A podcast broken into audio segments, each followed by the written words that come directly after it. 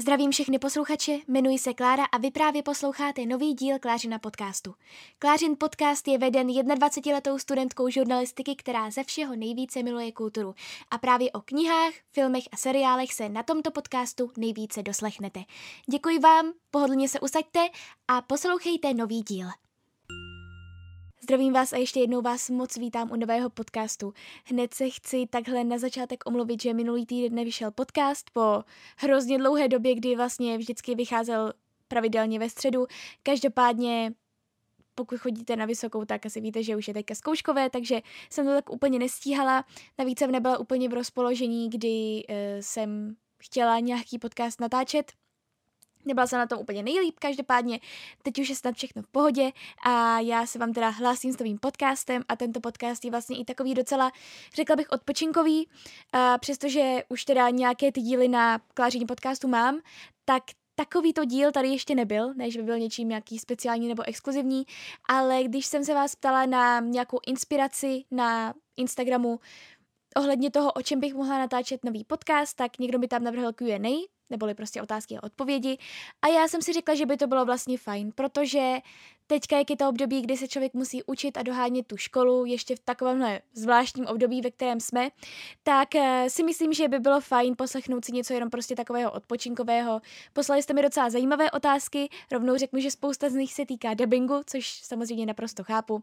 Takže doufám, že se u nich trošku rozpovídám. Nečekejte nic extra připraveného, nebo tak, prostě budu povídat sama ze sebe, jak to ze mě zrovna vypadne. A doufám, že se vám tento podcast bude líbit a že si u něj třeba odpočinete, zaběháte, uklidíte něco. Jak říkám, nemá to být něco extrémně uh, deep, nic jako extrémně promyšleného, uh, prostě jenom taková taková odpočinková epizoda, protože, jak říkám, z různých důvodů jsem prostě neměla na nějakou promyšlenější epizodu s připravenými poznámkami, takže doufám, že vás tato epizoda budete, bude bavit, že se o mě třeba i něco zase dozvíte a jdeme rovnou na to. A jako první otázka je tady, od kolika let děláš dubbing? Takže, jak jsem říkala, eh, je tady docela dost otázek o dubbingu a já to samozřejmě naprosto chápu a jenom řeknu, že vlastně před dobou koronavirovou měl zrovna den, kdy se vyhlásily všechny ty všechna, všechna ta opatření a když se nám zavřely školy, tak jsem měla natáčet jeden podcast právě s mojí kamarádkou z dubbingu, kde bych se jí vyptávala na různé věci a viděli bychom její pohled, takže doufám, že se to už konečně této době, kdy už to všechno rozvolňuje, že se nám to podaří nějak uskutečnit, ale do té doby vám tady odpovím alespoň na nějaké otázky. Takže od kolika let dělám dubbing? Tak společně se Sejrou Áďou děláme dubbing už od 9 let, pokud se nepletu. Takže dneska, ale byl to ten rok, kdy nám mělo být 10, takže vlastně je to 12 lomeno 13 let, řekla bych. Um, a jsem za to hrozně ráda. Vlastně jsem ráda, že jsme tenhle dubbing dělali takhle už odmala, uh, ale samozřejmě takhle. Ono, ten dubbing samozřejmě můžou dělat i trošku i mladší děti než třeba 9, nevím, třeba jim může být 7, 8, ale podmínkou je, že musí umět číst, protože to je samozřejmě potřebné u toho dubbingu. Všechno ostatní se dá nějak prostě praxí naučit, člověk se to naučí praxí, když si ho pak volají, že jak se má soustředit na tu obrazovku, jak se má soustředit, soustředit na ten originál, jakým způsobem má číst různé repliky, jak se smát na povel a tak dále, ale to čtení je tam opravdu zásadní, protože samozřejmě dostanete scénář a musíte vědět, o čem čtete. Takže uh, jsem ráda, že jsme na to dostoupili takhle už vlastně v mladém věku, že jsme už uměli číst, protože máma nás ke čtení vedla už odmala, za což jsem hrozně ráda. No a jsem za to hrozně ráda, že jsme vlastně měli i to dětství obohacené tím dubbingem a že to bylo něco úplně nového, že to bylo něco takového, co nedělal samozřejmě úplně každý a že to bylo něco, co nás opravdu provázelo cel, celým tím dětstvím co nás provází prostě doteď. Takže jsem ráda, že už je to s námi takhle dlouho. Hlavně jsem ráda, že si nás do, do dneška stále ještě volají, protože samozřejmě jsou i případy, které třeba uh, jsou i děti, které třeba dabují v dětství, ale potom už v té dospělosti toho tolik nenadabují, takže jsem ráda, že zatím musím si teda poklepat na zuby. Nevím, jestli to bylo slyšet, ale poklepala jsem si na zuby a doufám, že, že to bude prostě pokračovat, protože, jak jsem zmiňovala už mnohokrát, tak dubbing je opravdu mojí největší vášní v životě. Další otázka z dubbingu, jaké postavy máš největší radost? Tak těch je hrozně moc a já si opravdu nemůžu vybrat jenom jednu jedinou. Uh, takže jenom vyjmenuji nějaké postavy, za které jsem hrozně ráda. A je to například holčička v Malém princi. Uh, protože tahle ta vždycky k tomu něco řeknu, takže se moc omlouvám, bude k tomu takový mini příběh vždycky. Většinou se na role, které jsou třeba do kina, nebo když se jedná o takové trošičku exkluzivnější role, jako třeba na Netflix nebo kamkoliv, na HBO třeba taky, tak samozřejmě, že se dělá i třeba nějaký casting na tu postavu, aby se to pak vybralo a vybrala se postava, která, ono vlastně nezáleží moc na tom, jakou má člověk zkušenost v tom dubbingu, ale záleží hodně na tom, jak moc je ten hlas podobný tomu originálu, protože samozřejmě dubbing je přeci jenom hodně i o tom, aby se co nejvíc napodobil ten originál. Samozřejmě ne, aby to byla úplná kopírka, protože by to vlastně ztratilo mm, tu duši, ten základ, musí to přeci jenom vycházet i trochu z toho člověka, nebo docela hodně z toho člověka, ale jde tam hlavně o to, aby ten hlas samozřejmě nebyl třeba o dvě oktávy nebo jak to mám říct, prostě aby nebyl třeba mnohem vyšší nebo mnohem nižší, nebo aby to nebyl nějaký chraplák na nějakou princeznu, která má jasný, jemný hlas a tak dále, což samozřejmě je pochopitelné, to si myslím, že chápete. Uh, každopádně co se týče této holčičky v Malém princi, tak uh, jsem na ní ani nedělala žádný casting, pokud se nepletu. Ne, nedělala. A rovnou mě na ní zavolali a já jsem se to hrozně ráda, protože uh, dodnes je to jediný dubbing, nebo možná jsem brečela trošku ještě u nějakého jiného, ale dodnes je to jediný dubbing, při kterém jsem se vlastně rozbrečela přímo ve studiu, protože mi to bylo prostě hrozně líto, co se tam dělo, opravdu jsem se do té postavy úplně vžila. A bylo to prostě hrozně smutné a já vím, že pokud jste, nebo takhle, pokud jste viděli Malého prince, takového toho animovaného z roku 2015, pokud se nepletu, to už je pět let, tyjo, to, to utíká, tak um, tak jistě víte, že ten film je velmi emotivní a já neznám nikoho, kdo tento film viděl a nebrečel by u něj. Takže si dokážete představit, jak moc jsem brečela já v tom studiu, když jsem to vlastně viděla a musela jsem to nějak převést ty emoce do té postavy. Ale vlastně to byla výhoda v tom, že jsem brečela, protože to tam pak bylo slyšet a protože to vlastně zase té postavě dalo takovou jako živost. Takže doufám, že se vám tento dubbing líbil, pokud jste tento film viděli. Uh, další postava, za kterou jsem velmi ráda, je Liesl ve Zlodějce knih. Já jsem pamatuji si, to už bylo snad před nějakými sedmi lety. Ten čas fakt strašně letí, to je hrozný.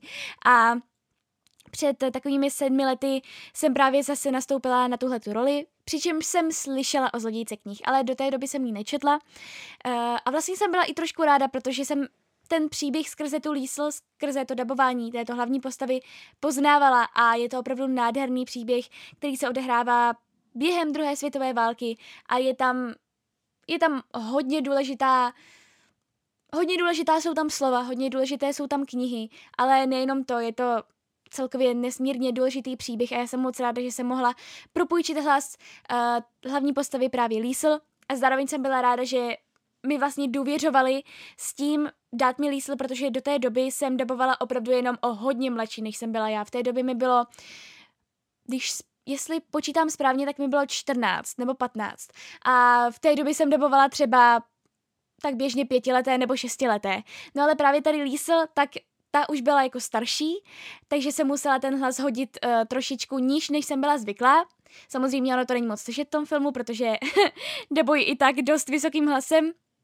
Ale přece jenom to byla postava, která byla mně samotné věkově zatím asi nejblíž a jak říkám, jsem moc ráda, že jsem si mohla zarebovat něčem, co bylo tak populární knihou a co zároveň bylo i docela dost populárním filmem. Taky se na ní určitě podívejte, taky u ní určitě budete brečet, bylo to strašně smutné. No, Polísl to byla určitě Sofie první. Uh, Sofie první mě provázela krásných pět let a byla to první role, při které jsem si mohla i zaspívat.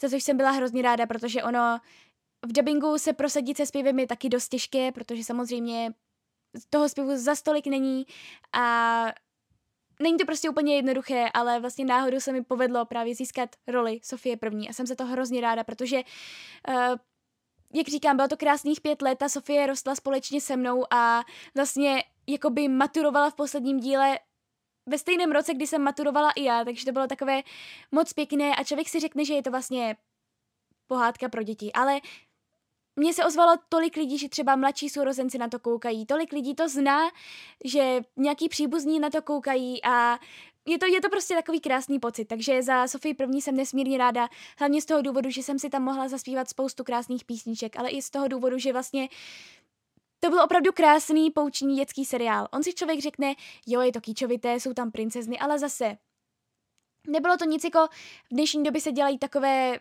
spoustu takových těch seriálů, kde se opravdu jenom bojuje, jenom křičí, jenom heká a prostě je to o ničem. Tohle to opravdu mělo myšlenku, bylo to krásné a já jsem moc, moc ráda, že jsem měla tu příležitost propůjčit hlas jedné z Disney princezen.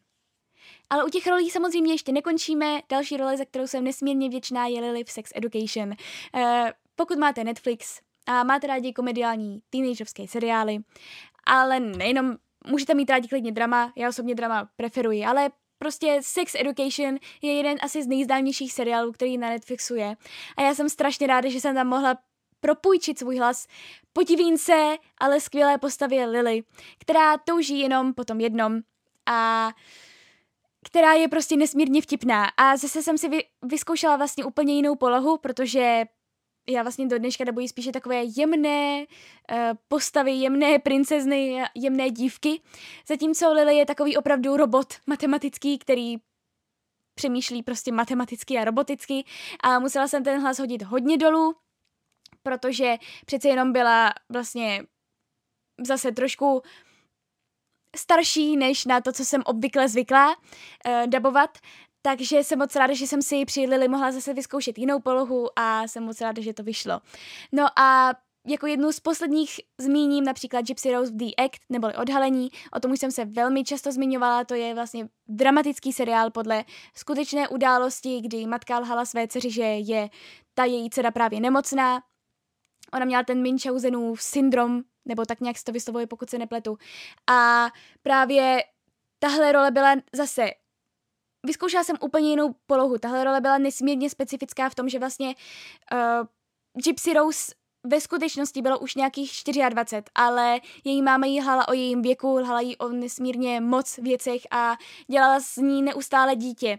Takže právě i Gypsy Rose, přestože už byla takhle starší, ve 24, tak mluvila opravdu jako dítě, takže tenhle se musela hodit zase hodně nahoru a bylo tam spoustu vypjatých scén, a jak jsem mluvila uh, ze začátku o té holčičce Malém princi, že jsem ve studiu brečela, tak v tomto případě jsem, to byla jedna z mála rolí, kdy jsem ve studiu opravdu nemohla tím napětím ani dýchat.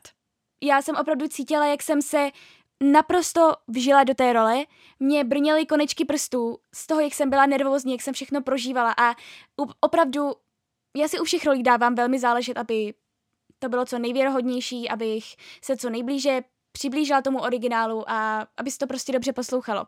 Ale v tomto případě bylo potřeba dát si ještě extra vlastně záležet na tom, protože ta vlastně poloha té gypsy a to její chování se měnilo díl od dílu. Ona díl od dílu zjišťovala nové a nové věci a její hlas se vždycky díl o dílu trošičku snížil. A bylo tam spoustu velmi vypjatých scén, které jsem ještě do té doby snad nikdy ani nedabovala, takže to bylo velmi náročné, ale byla to skvělá škola a jsem zase moc ráda, že jsem si mohla vyzkoušet i tuto polohu a doteď říkám, že je to jeden z nejlepších dubbingů a jedna z věcí, za které jsem úplně nejvíc vděčná, že jsem si mohla zadabovat. A jako poslední zmíním například Emu v siročinci slečny Peregrinové, protože zase jsem ráda, že jsem si mohla zarabovat nějakou roli, která byla na základě nebo zarabovat ve filmu, který byl natočený na základě knižní předlohy. Uh, zase Emma byla Emma mi byla vlastně úplně nejblíž, protože v době, kdy mě bylo 18, když jsem jí dabovala, tak jí bylo, myslím, taky 18. Takže byla opravdu v tom mém věku. E, trochu jsem se bála toho, že přeci jenom budu mít na ní třeba mladší, hra, mladší hlas, takže doufám, že se to úplně nestalo. Byla jsem ráda, že jsem si ji tam mohla zadabovat, přestože se mi kniha nelíbila, tak film jsem líbil hodně a bylo to moc pěkné, takže i za tuhle jsem ráda, ale samozřejmě za spoustu, spoustu dalších rolí, jako například dabovala jsem v Zootropolis, v hlavě, spoustu věcí na Disney Channelu, spoustu dalších skvělých seriálů a jsem za to prostě hrozně vděčná. Pak tady mám další otázku a to, proč už nefunguje společný dubbing, v čem je lepší dabovat každou postavu zvlášť. Tak eh, samozřejmě vycházím jenom ze svých nějakých znalostí, protože v deváté třídě, když jsem byla na základce, tak jsme měli psát eh, absolventské práce nebo jak to mám nazvat, myslím si, že tak se to nazývalo. A bylo to něco jako taková hodně velká seminárka, eh, přičemž se to vlastně i tahle ta absolventka se i prezentovala potom před vlastně učiteli a no možná to bylo i něco jako bakalářka, ale na základní škole. No já jsem právě psala na Moje téma bylo tajemství dubbingu a tam jsem se právě dozvídala spoustu věcí i ohledně historii, historie vlastně dubbingu. No a právě i tohleto tam vlastně vyskočilo jako předchůdce nebo předchůdce toho současného dubbingu, to je právě ten společný dubbing. Tak proč už to nefunguje, tak je to hlavně podle mého z časových důvodů, protože samozřejmě v dnešní době se všechno mnohem více zrychlilo a předtím na ten dubbing opravdu bylo mnohem, mnohem více času. Což samozřejmě má své výhody a nevýhody, protože dnes tím, jak je spoustu těch seriálů a spoustu těch filmů, tak samozřejmě, že je potřeba to dělat mnohem rychleji než v minulosti.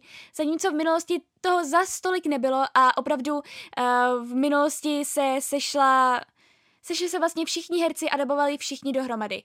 Má to nějaké své kouzlo samozřejmě, uh, určitě bylo skvělé poslouchat vlastně ty ostatní, navazovat na ně nějakým způsobem, pomohlo to určitě i výrazu toho člověka, jak pak vlastně promlouval skrze tu jeho postavu, to jako nezazlívám, to naprosto chápu, ale zase chápu, že to muselo zabrat hrozně dlouhou dobu, protože v dnešní době dabují, takhle, existují jako sbory, kdy dabuje třeba 4-5 lidí dohromady, ale to se taky udělá jako za chvíli prostě to jenom přepne na tu danou repliku, ti lidi tam nějak improvizují, říkají nějaké věci jako třeba ve třídě, ve škole a tak dále, ale rozhodně to netrvá celý den.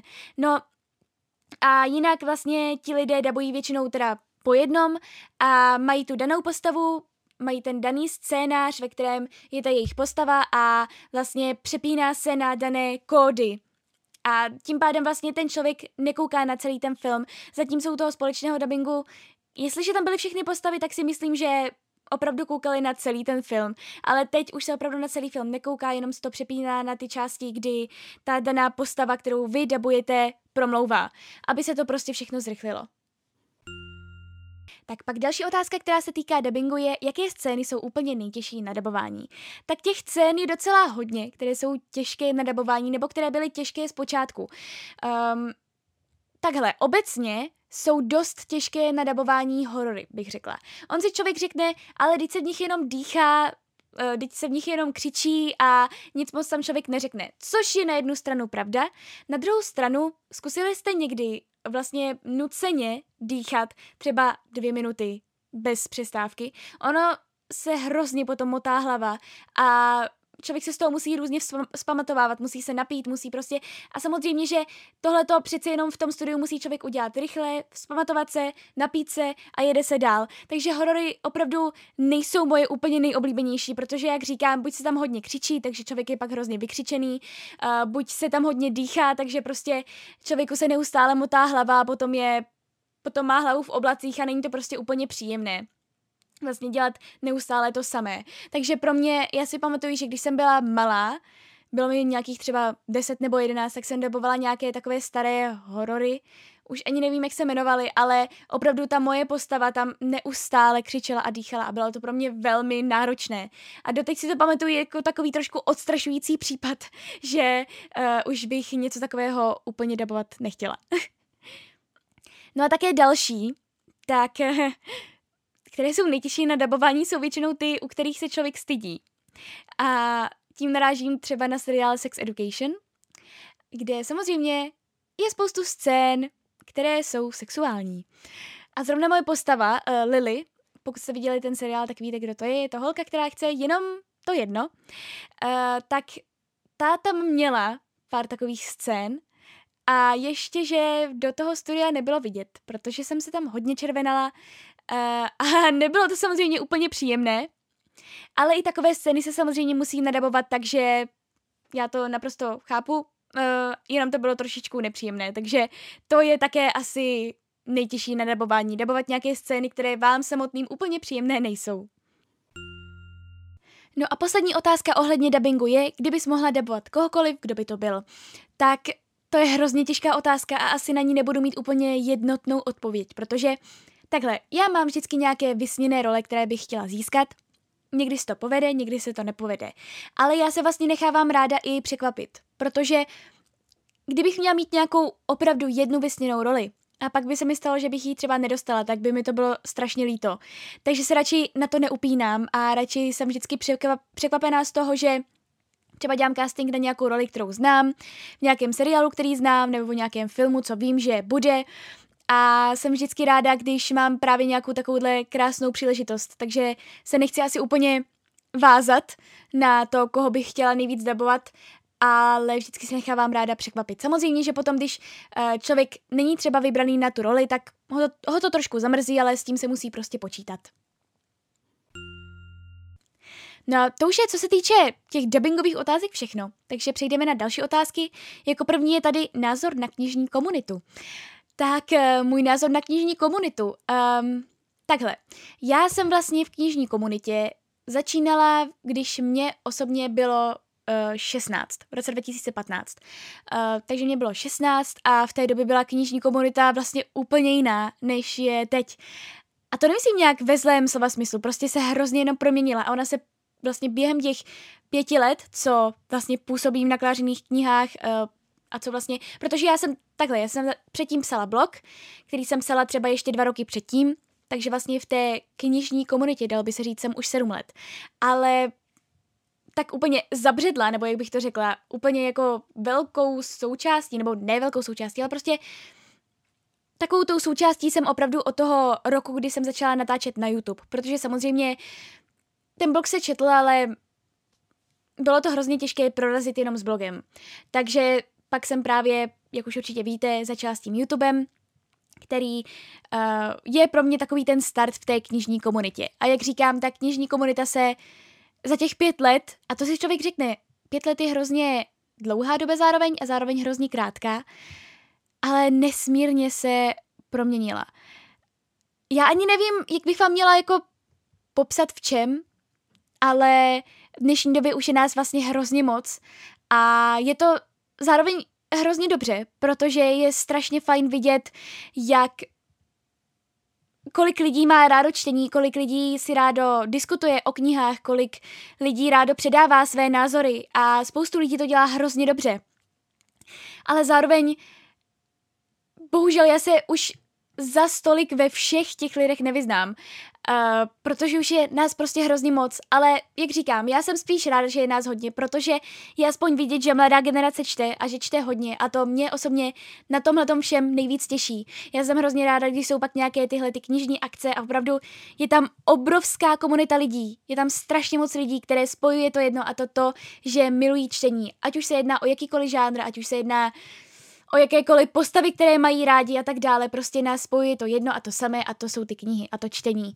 Uh, takže můj názor na knižní komunitu je veskrze pozitivní. Uh, samozřejmě, že v dnešní době jsou většinou třeba čas od času jsou takové kauzy, které by třeba být ani nemusely a řeší se nějaké věci, které by se řešit ani nemusely, protože se mi zdá, že někdy se z určité věci že se určitá věc nafokuje mnohem víc, než by se nafouknout mohla, nebo že by se vlastně nafokovat vůbec nemusela. Já tady nechci zmiňovat žádné vlastně konkrétní případy, ale je to jenom čistě z mého pohledu. Ale ve skrze ji stále hodnotím pozitivně, protože v té knižní komunitě je spoustu velmi kreativních lidí, spoustu zábavných a velmi milých lidí a spoustu z nich jsem moc ráda, že můžu řadit mezi své přátele. Takže pro mě vlastně knižní komunita zač- vlastně znamená hlavně to přátelství přece jenom vlastně Aničku, moji nejlepší kamarádku, jsem si našla právě v této knižní komunitě, takže pro mě vždycky vlastně i všechny ty knižní akce znamenají především ty lidi. Pro mě je to zdroj nesmírné inspirace a jsem moc ráda, že do ní můžu patřit. Tak pak tady mám otázku, co dělám za práci. Uh, tak kromě toho, že studuji žurnalistiku druhým rokem a dabuji teda, jak už jste se v tomto podcastu doslechli, tak pracuji v České televizi v redakci sociálních sítí, jsem za to hrozně ráda, hrozně mě to baví, stříhám tam a je to hrozně fajn a fakt jsem strašně vděčná, že tam můžu být. Tak další otázka je, jak se dostáváš ze čtecí krize. Tak tohle je opravdu velmi špatně mířená otázka zrovna na mě, protože já se ze čtecí krize v podstatě neustále dostávám a nedostávám. Mám třeba někdy nějaké období, kdy čtu třeba více, ale v podstatě se mi zdá, že třeba poslední rok jsem neustále jenom ve čtecí krizi a ta se jenom třeba trošičku zlepšuje nebo hodně zhoršuje. Uh, takže mě bohužel zatím nepomohlo, nebo žádný úplně účinný lék na čtecí krizi jsem úplně nenašla do této doby. Uh, spoustu lidí mi doporučuje přečíst si nějakou oddechovku nebo nějakou knihu, co mám ráda. Um, ale mě prostě to nějakým způsobem úplně nepomáhá, takže spíš jenom třeba čtu nějakou knihu velmi dlouho a doufám, že se z té čtecí krize vždycky nějakým způsobem dostanu. Pak se právě stane, že mám nějaké období, kdy čtu více než obvykle, no ale pak do ní zase spadnu, když třeba čtu nějakou knihu, která mě neúplně baví. Uh, takže já na tuhle otázku bohužel neznám úplně odpověď. Takže pokud byste věděli někdo, nějaký opravdu osvědčený lék, tak mi ho prosím řekněte. Pak tady mám další knižní otázku a to, co já a Sarah J. Maas. Tak já se musím přiznat, že já tuhle tu autorku opravdu nezvládám. Já jsem od ní četla dvůr, první díl dvoru. A bohužel mě to vůbec, ale vůbec nebavilo prostě v té době už jsem vlastně se pomalu odpoutávala od té young adult vlny a hlavně to je fantasy. A já fantasy, nikdy jsem nebyla fanouškem fantasy a vím, že nikdy nebudu fanouškem fantasy. Takže pro mě to bylo docela utrpení to dočíst. A věděla jsem, že už se nikdy k Sarah J. Maas nevrátím. A to stále držím, přestože je mi neustále doporučovaná. Ne, prostě já vím, že mě by to nebavilo, mě prostě nebaví tyhle ty fantasy světy. Samozřejmě neříkám nic proti tomu, pokud vás to baví, jak říkám, každý má rád jiné žánry. Já miluji prostě ty depresivní, přemýšlivé knihy, ale každý má rád jiné žánry, takže určitě vám nezazlívám, nezazlívám to, že se vám to líbí, ale mě prostě, já jsem ji vyzkoušela. Kdybych ji nevyzkoušela, tak samozřejmě si řeknu, jo, fajn, tak třeba ji někdy zkusím, ale teď na to nepřišel čas, ale já ji opravdu vyzkoušela. Vyzkoušela jsem ten první díl dvoru a pro mě opravdu to dočíst bylo velké utrpení. Takže já a Sarah J. Maas nikdy nepůjdeme k sobě. Další otázka je, bavilo tě jakou malou čtení? Tak bavilo. Jak jsem už zmiňovala, tak nás vlastně ke čtení dostávala máma. Ta nám četla, když jsme byli malé, ona hodně četla taky eh, v mládí, takže chtěla, aby jsme četli i my a jsem moc ráda, že nám vlastně ukázala to kouzlo a tu krásu toho čtení a od té doby vlastně od těch pěti let si čteme sami. A jsem za to hrozně ráda, protože vlastně od těch pěti let jsem nenapravitelný knihomol, který čte, co se mu pod ruku dostane, nebo takhle, teď už jsem hodně vybíravá, ale když jsem byla menší a byly doby, kdy jsem neměla třeba co číst, protože všechno jsem měla přečtené, tak jsem četla úplně všechno, co se mi dostalo pod ruku. Kromě teda toho zmiňovaného fantazy, které mě nikdy, jak říkám, nebavilo. Ale ano, takže jako malou mě čtení bavilo, takže jsem nebyla takový ten člověk, který se třeba rozečetl v sedmé nebo osmé třídě. Já jsem to, díky mámě jsme to opravdu měli se ségrou obě dvě odmala. A pak je tady poslední taková knižní otázka a to, které fotky u ostatních bookstagramerů preferuješ. Tak já musím říct, že přestože obdivuju, když někdo umí krásně naranžovat fotky, a má úplně sladěný feed, na který se krásně kouká, to já naprosto obdivuji, protože já jsem se o to pokoušela ještě na začátku Instagramu, ale, nebo takhle, na začátku, kdy jsem začala dělat Bookstagram, ale mě to prostě nikdy nějak jako úplně nešlo, úplně mě to nechytlo, takže já u ostatních bookstagramerů preferuji, když je tam vidět jejich obličej.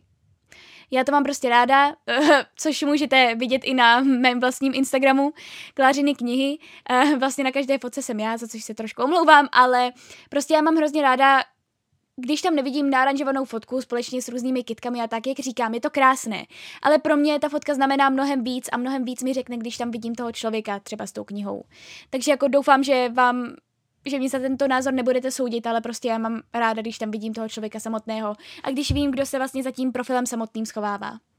Samozřejmě chápu, je to těžké se odhalit. Já jsem taky nebyla úplně uh, nadšená z toho, nebo takhle, bála jsem se toho, když jsem vlastně vydávala svoje první YouTube video, protože to znamenalo, že se ukážu, jak vlastně vypadám, protože do té doby jsem měla opravdu jenom ten blog, kam jsem nepublikovala svoje vlastní fotky, uh, nebo nebyl tam vidět můj obličej, takže, takže jsem se toho samozřejmě bála, takže chápu, že z toho bojíte třeba i vy, na tom Instagramu se ukázat, ale pro mě osobně to znamená mnohem víc ta fotka.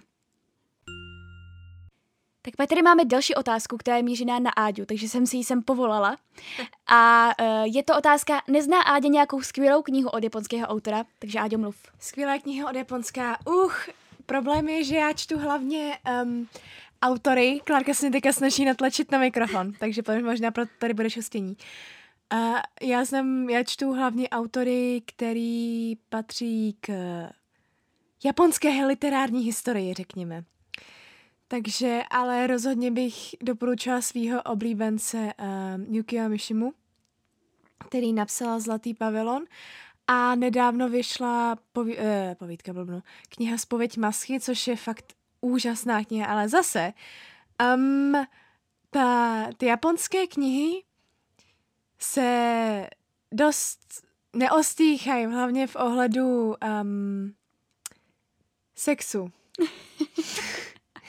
Takže zase záleží na věku uh, člověka, který se ptá. Jinak můžu doporučit Murakamiho, jakože problém je, že já jsem četla norské dřevo a nějak se nedokážu dostat k ostatní, protože mi uh, profesoři, i když říkají, že ho mají rádi, furt říkají, že se v podstatě opakuje.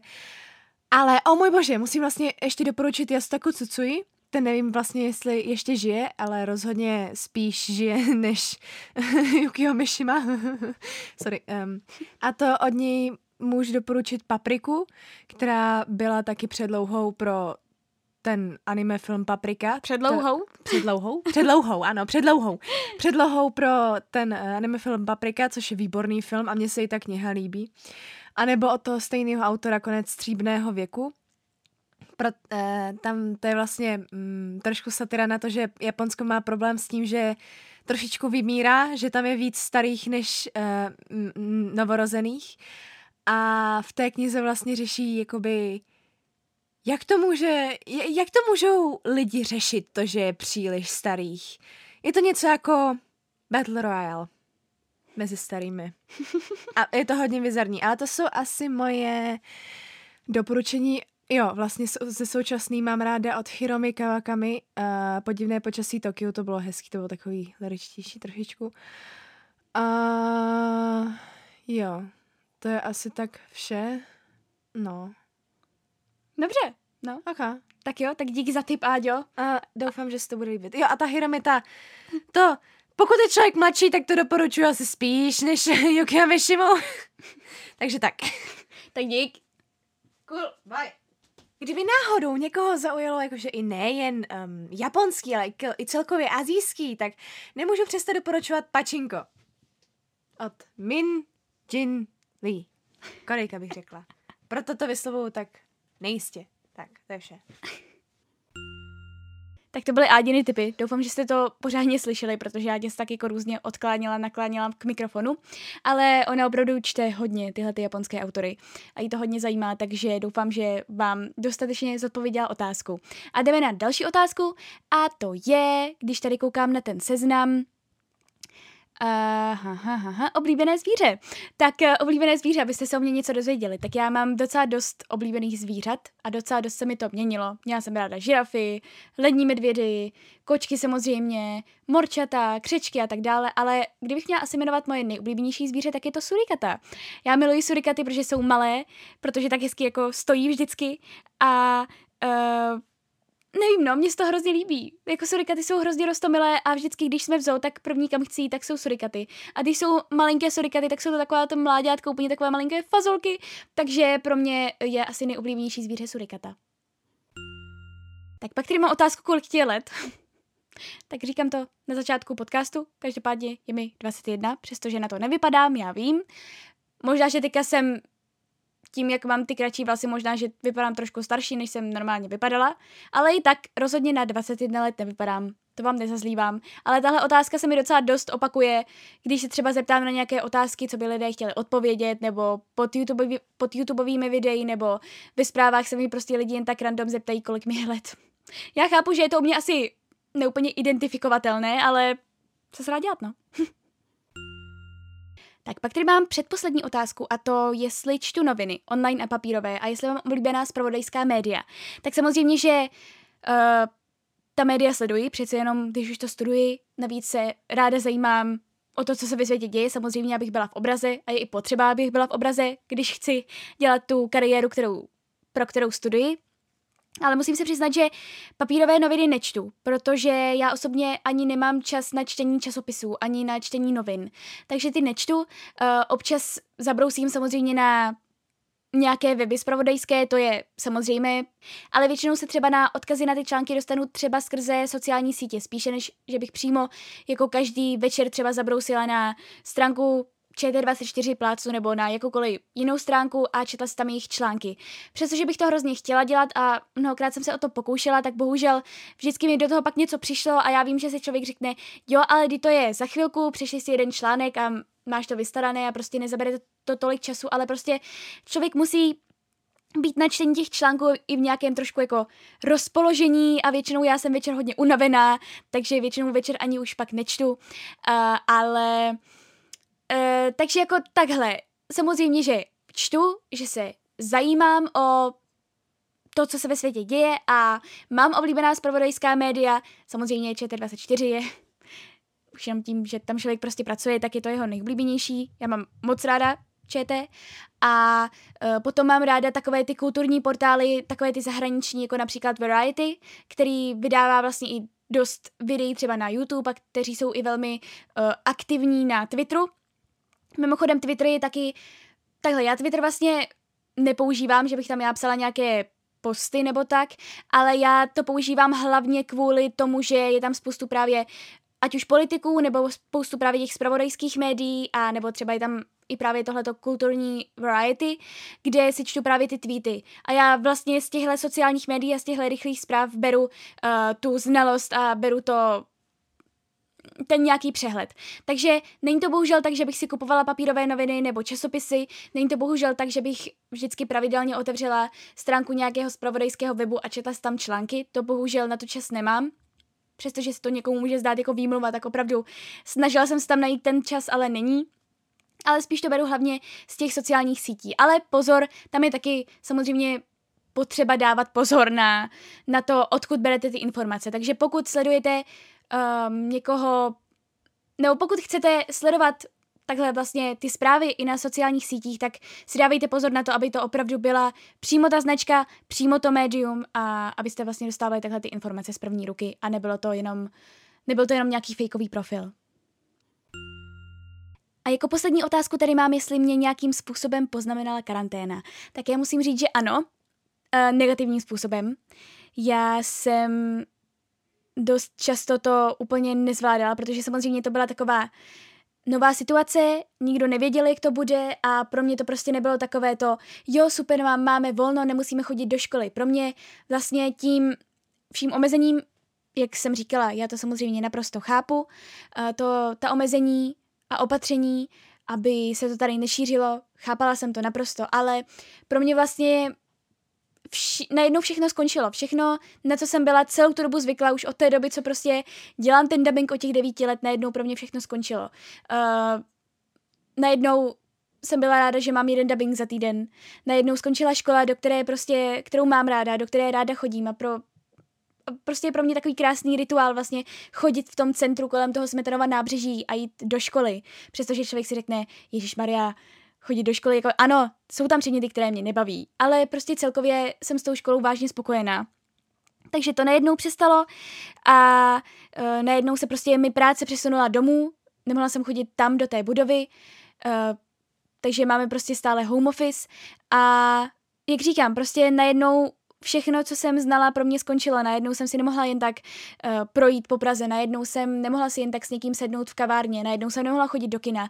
A najednou jsme opravdu byli omezení jenom na ten byt a já jsem na to nikdy nebyla zvyklá, protože já jsem vždycky byla zvyklá na to, že jsem, že jsem se domů vracela večer, protože jsem měla školu, měla jsem ty dubbingy, scházela jsem se s někým, byla jsem v kině, takže jsem se vždycky vracela večer a nestávalo by se mi, že bych byla prostě dopoledne nebo brzo odpoledne doma.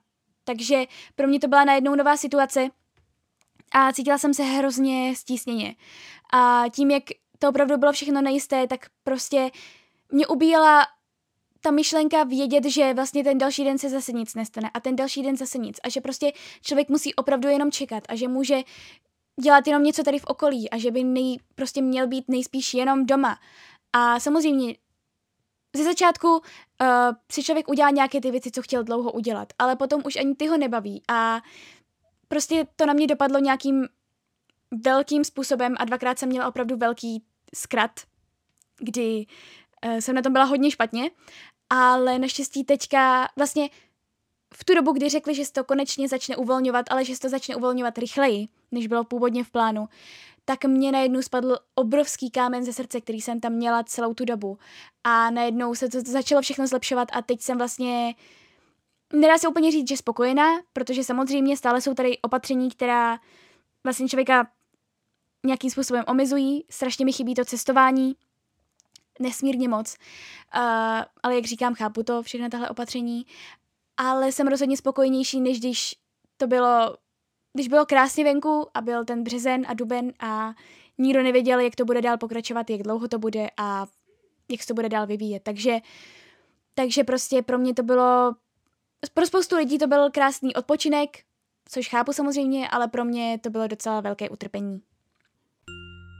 No a to už je, co se týče tohoto Q&A podcastu všechno. Doufám, že vás to bavilo. Uh, jak říkám, měl to být jenom, jenom takový odpočinkový podcast, takže třeba se si něco dozvěděli o dubbingu nebo o tom, jaké je moje oblíbené zvíře. Uh, určitě plánuji to udělat třeba ještě někdy znovu, protože je to takové fajn, protože člověk si to nemusí úplně připravovat, mluví prostě z hlavy, nemusí mít připravený nějaký scénář, přibližně o čem by mohl mluvit. A děkuji za vaše otázky, spoustu z nich bylo velmi zajímavých a ráda jsem na ně odpověděla. A uslyšíme se u dalšího podcastu. Mějte se krásně.